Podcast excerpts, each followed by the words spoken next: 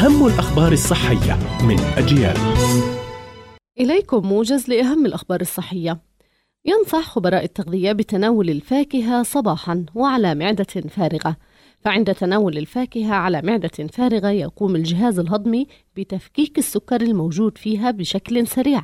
بالتالي يمكن الاستفادة بشكل أفضل من المواد الغذائية الموجودة في الفاكهة كالألياف وفيتامين سي. كما تحتوي الفواكه على مواد مضادة للأكسدة يمكن أن تقلل من الالتهابات في الجسم. منظمة الصحة العالمية تؤكد أن المبيدات الحشرية عادة ما تكون أكثر سمية للإنسان من مبيدات الأعشاب وقد يؤدي التعرض لكميات كبيرة منها إلى حدوث تسمم وقد تظهر أعراض التسمم على الفور أو بعد بضع ساعات. وتشمل بعض أعراض التسمم الصداع الدوخة الغثيان الأرق.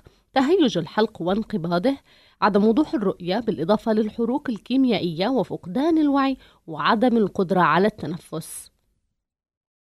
التمر من أفضل الوجبات الخفيفة التي يمكن تناولها صباحا ولا سيما على الريق قبل تناول أي شيء آخر. وتتعدد الفوائد الصحية للتمر بما فيها تخفيف الإمساك والعمل على تنظيم نسبة الكوليسترول في الدم وتخفيض اضطرابات المعدة ومشاكل القلب إلى جانب الحد من فقر الدم.